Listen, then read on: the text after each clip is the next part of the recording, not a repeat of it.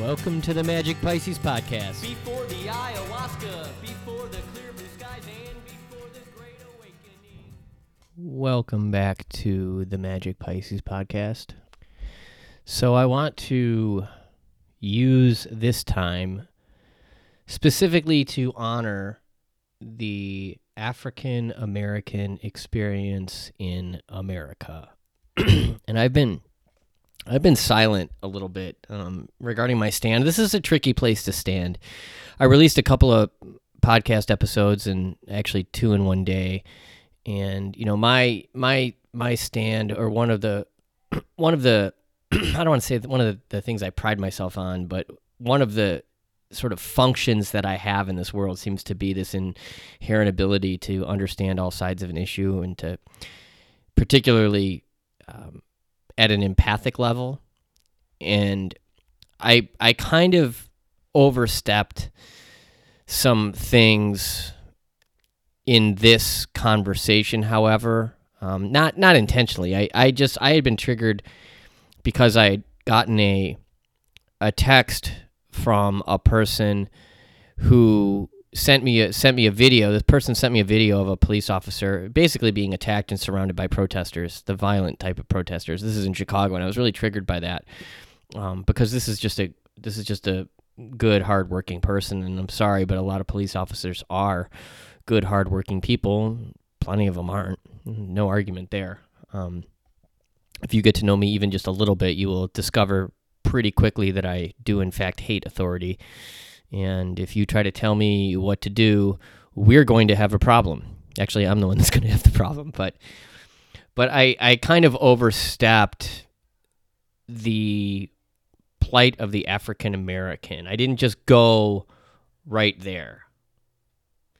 And I'm not sure what that was. I had a friend who sort of reflected to me that that was my privilege and I think that this person was right. And then I had a call with uh, a good friend of mine who's African American, actually, two calls, one on Monday and one on Tuesday. And I saw his experience. Now, this is an African American leader. This is a powerful African American leader. This is a, a person who is related to as a general in the African American movement. And I saw the fury in his eyes and I saw the pain. And I saw a sense of satisfaction emerging in him and, and, and the satisfaction being related to the notion that we might just be getting somewhere in this country and that all of this destruction might actually be in service of something. Now, I'm not going to go down the roads that I could in this particular episode. Because again, my intention is to honor the African American experience and to use the power or the knack I have, I guess, for storytelling to maybe have people see things in a certain way that they might not be seeing them. And I was in grad school and I needed to get some extra credits. And I signed up for a class called African American History. Uh, this is at Colorado State University but it was a powerful class. It was a it was one of the it was probably the best class I ever took in college. It was like HY 250 or something, I can't remember. But but the teacher, Blaine Harding was his name. He's an African American community leader. African American leader in the state of Colorado and, you know, probably all over the place, but but it was one of those classes that I just I, I looked forward to it every week. It was twice a week. It was a Tuesday, Thursday class, and I just I couldn't wait to sit down and listen to this person share the story, tell the story. History is just a great big story. And he just had this amazing way of illustrating, you know, what happened, what has gone down in the history of the African American, right? Or what has what has gone down with the history of African Americans. And it's some crazy shit. It is some crazy shit. Because it's not all that long ago. I'm talking 400 years, right? In the in the big picture that's just that's just absolutely nothing. And these people, these African tribes people were stolen. They were stolen from Africa, taken from Africa, brought to America, as Bob Marley says. Said. And they were put on these ships, packed into these ships like sardines. And and and they sat in their own excrement for months on end, shoulder to shoulder, head to toe, as many people as they could possibly fit inside one of these ships. Now, at least 15% of these people, these human beings, died of dehydration, of dysentery, of scurvy, but sometimes it was up to a third of the a third of the population of one of these ships would die and the quote unquote entrepreneurs who put together these operations knew that. And so you've got cost benefit analyses right, put in place right, in in regards to human beings. So hu- human beings, the lives of these human beings were seen through the lens of cost benefit analysis. Right? Now their wrists were shackled. Their legs were shackled. There's a Public Enemy song off the the 1991 album, the Apocalypse 91.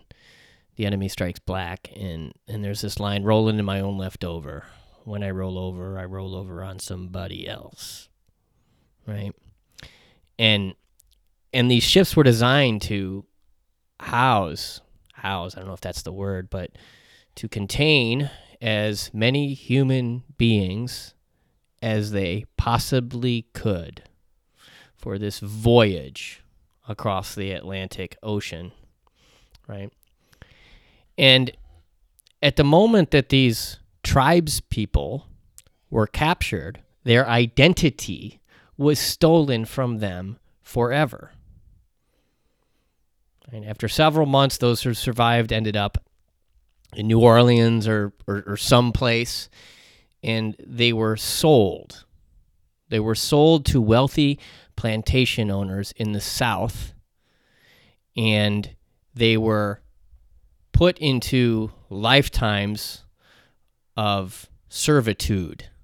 They were enslaved. They were fucking enslaved. Subhuman bondage. The primary form of control, one of the primary forms of control, was torture by whipping. Now, you don't think too much of you don't think of too much when you think of whipping, or maybe you do. But whipping is one of the cruelest, cruelest forms of torture that could ever be. You are mutilating the flesh of the human being.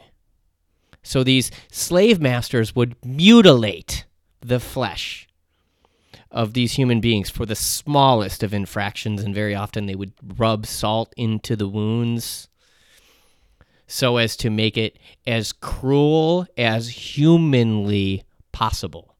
As cruel as humanly possible. They whipped him like they whipped Jesus. For what? These motherfucking rednecks. And I know in a lot of my episodes I get into the higher consciousness and we're all one and that kind of thing. But seriously, think about this shit. Think about it. Right? And still, this didn't stop. This didn't stop particular people from risking the cruelest torture that could ever be dished out from attempting to escape to, to escape to freedom, and some of them did.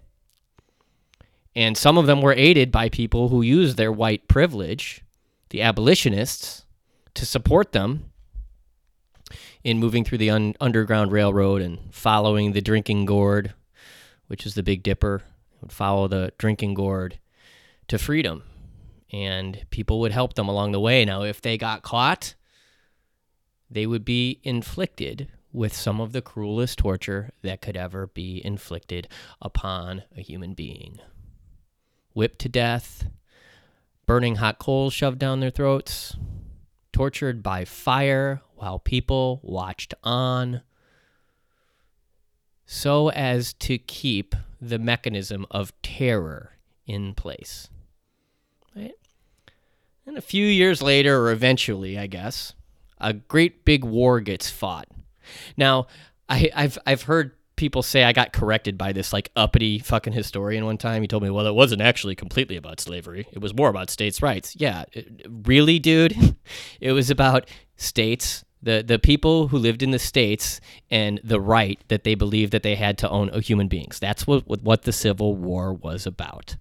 And interestingly enough, states' rights. Uh, one of the big reasons the South lost the Civil War was that their railroad lines were not. They didn't they weren't unified because because of states' rights. So I get to have whatever kind of railroad tracks I want in my state. it's kind of funny to put yourself into that mentality. Um.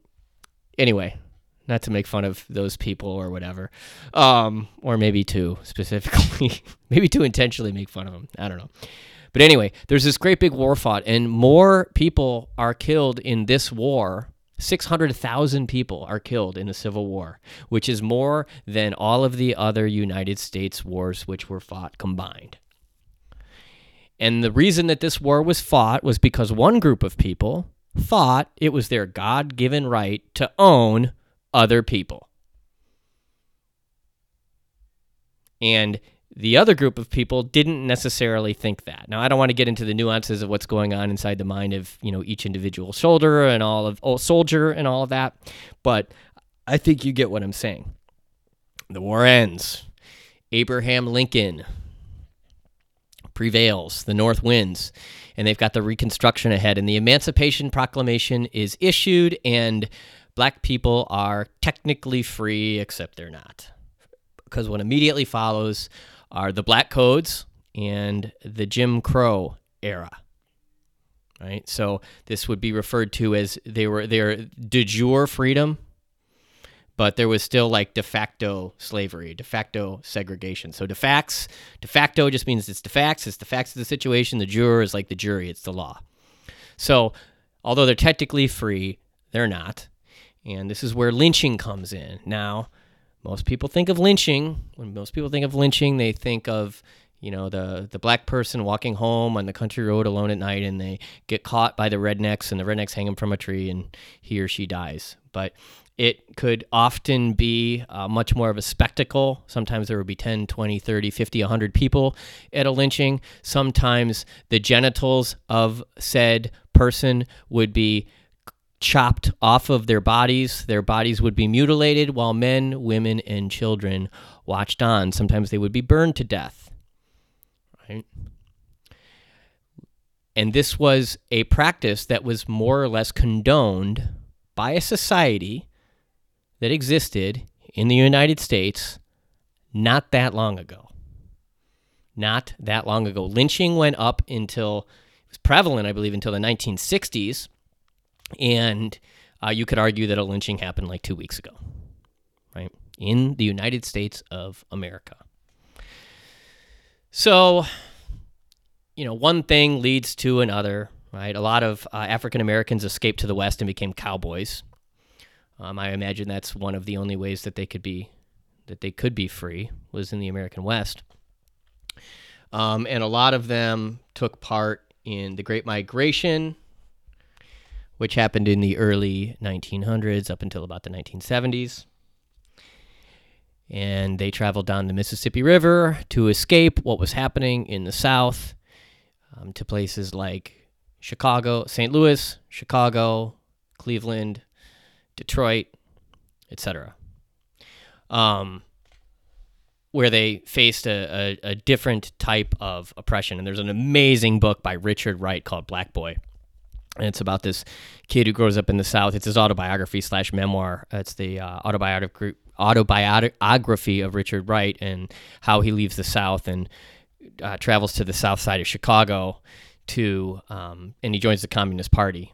And uh, I'm not sure if it. I think it was pre Black Panthers, but um, fascinating book, and I actually was it was an, it was an assignment in that class I mentioned, that African American history class I mentioned.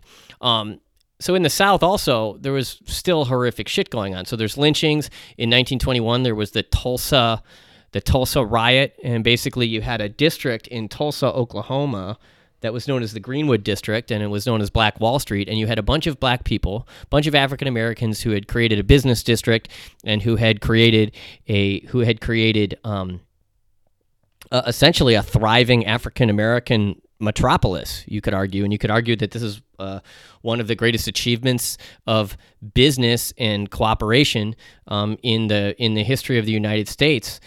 And I can't even begin to imagine what some of the individual stories of, of some of the people who took part in the successful creation of this business district. But uh, one day, um, white guy has some sort of dispute with, or black guy has some sort of dispute with white woman, and the um, the the the Southerners they got into planes. They created makeshift incendiary incendiary devices. They firebombed the city. Uh, 36 people died. Hundreds were hospitalized. Um, but I think even more significantly is that entire business district was re- destroyed, never to be rebuilt again. And these are just people that they just wanted to do them, and people just couldn't leave them alone. Right? So these are human beings, right? Fast forward to 1955, you've got Emmett Till, right? So Emmett Till was a boy from Chicago, 14 year old black boy from Chicago. Traveled down south to visit some relatives. I think the story goes that he told one of his friends that in Chicago it was okay to look at white women, and he looked at the white woman and he whistled or he did something Right? A couple days later, he was kidnapped and he was systematically tortured over the course of several hours, if not days. I forget exactly. Um, his body was he was then dumped in a river. Uh, his mutilated body um, was retrieved, and there was an open casket funeral in Chicago. And this is um, and and it was it was publicized. And and people saw this. White people saw this and people started to wake up and go wait a minute this is messed up. Right? So this is in 1955 right? So you know there are court cases and there are there's uh, Plessy versus Ferguson which I believe is the the court case that established things uh, that established separate but equal I think that's 1896 late 18 late 1800s um, there was Brown versus Board of Education, which ruled that separating black children from white co- children was unconstitutional. Um, now um, the African Americans have uh, a whole new war to fight because now they actually have to get on the buses and show up to the schools. Could you imagine? Could you imagine being one of those children? Could you imagine being one of those black children riding on the bus on the first day to an all white school, pulling up to some of the deepest, darkest, meanest, and most evil hatred that could ever possibly exist. Now, back to slavery. Slavery is euphemistic, euphemistically, I believe that's the word, described as a quote unquote peculiar institution. The peculiar institution of slavery is fucking evil. It's an evil institution. Slavery was an evil institution. Evil. It was not peculiar. Peculiar is a euphemism among euphemisms. It was an evil institution. Right? And so now you've got these people that don't want these little children mixing in with their school. Right? Even though Brown versus Board of Education said that the, the black children uh, could go. Um, so I guess my point in sharing this is just check in with yourself and ask yourself if you would have the type of courage that would be that that that that that was required of these people. Think of the type of courage that would be required of a human being to escape from slavery, knowing what could happen. Think about the type of of courage that would be required of these little children to show up at a school where they know they're not welcome and be called the most vicious names that could ever be ever be used right now we got this whole Black Lives Matter thing nowadays, right? And we got a bunch of white people uh, protesting from a place of privilege. You got me here podcasting. Uh, back then, they had the freedom rides, and the freedom rides is the white liberals would get on the bus with the black uh, with the black people, and they would go ride through the deep south on these buses. Now that's that's some courage. I don't know if I got that kind of courage inside of me, because they knew exactly what was going to happen, what very likely could happen. Right. So you know, showing up to a protest and helping them out, helping the African Americans out now, it's just it's just not what it used to be. I'm podcasting from Oceanside, California. Right? Back then, not that long ago, different different story. Right? And you can just keep fast forwarding and keep fast forwarding and keep fast forwarding, but the intention of this is to illustrate the plight. The plight.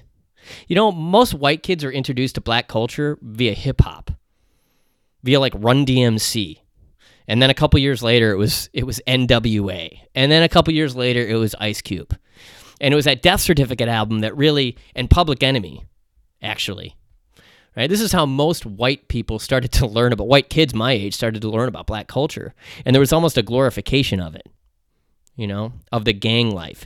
But my point being there's a there's a, a line on the death certificate album album by Ice Cube. It says you broke up the family families forever until this day black folks can't stick together can't stick together. Right? And it's odd, you broke us down, made us play, pray to his God. Right? Broke us down, made us pray to his God. Right?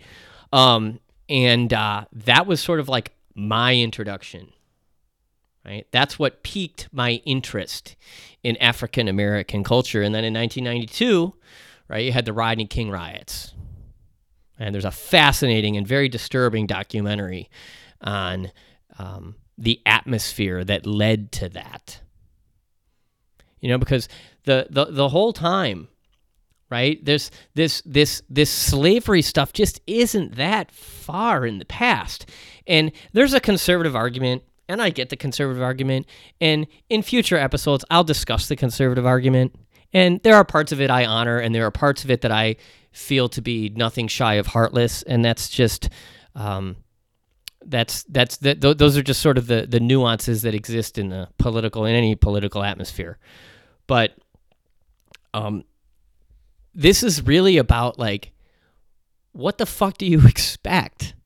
What the fuck do you expect?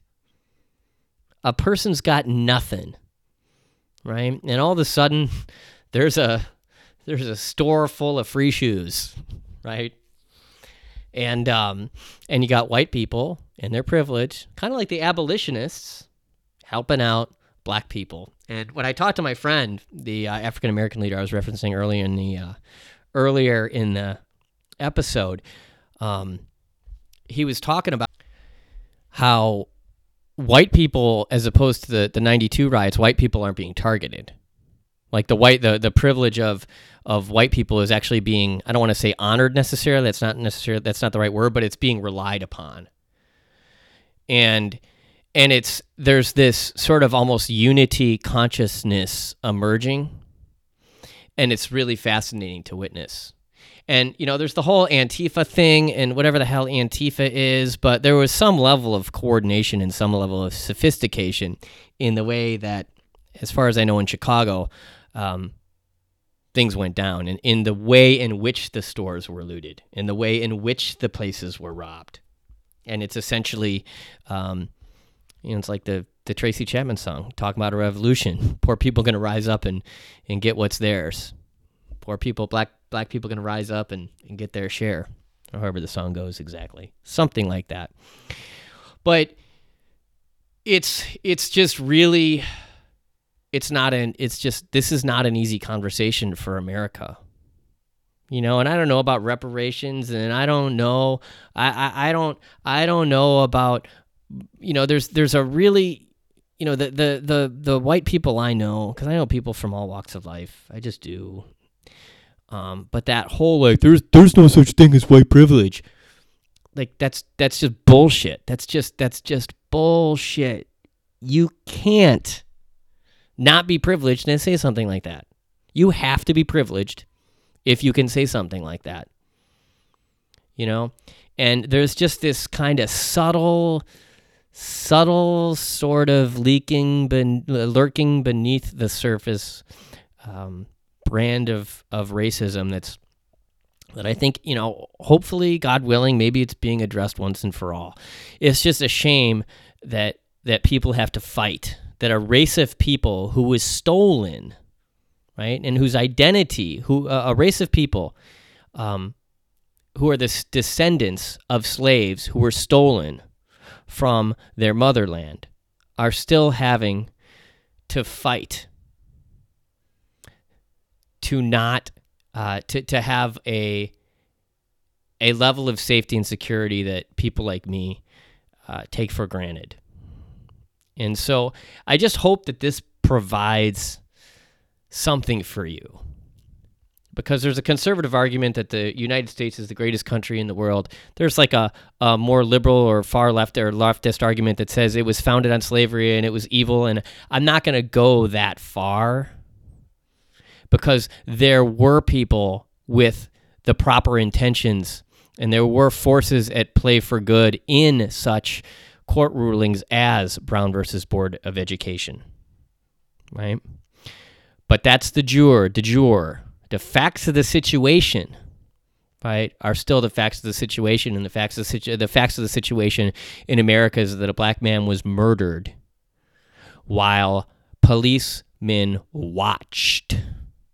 They watched it happen, and all of America saw it. And certain people responded in a way that they saw to be appropriate. So, thanks for listening in. This has been the Magic Pisces podcast. I hope that this provided something with you, for you, and I'll talk to you next time. Bye bye.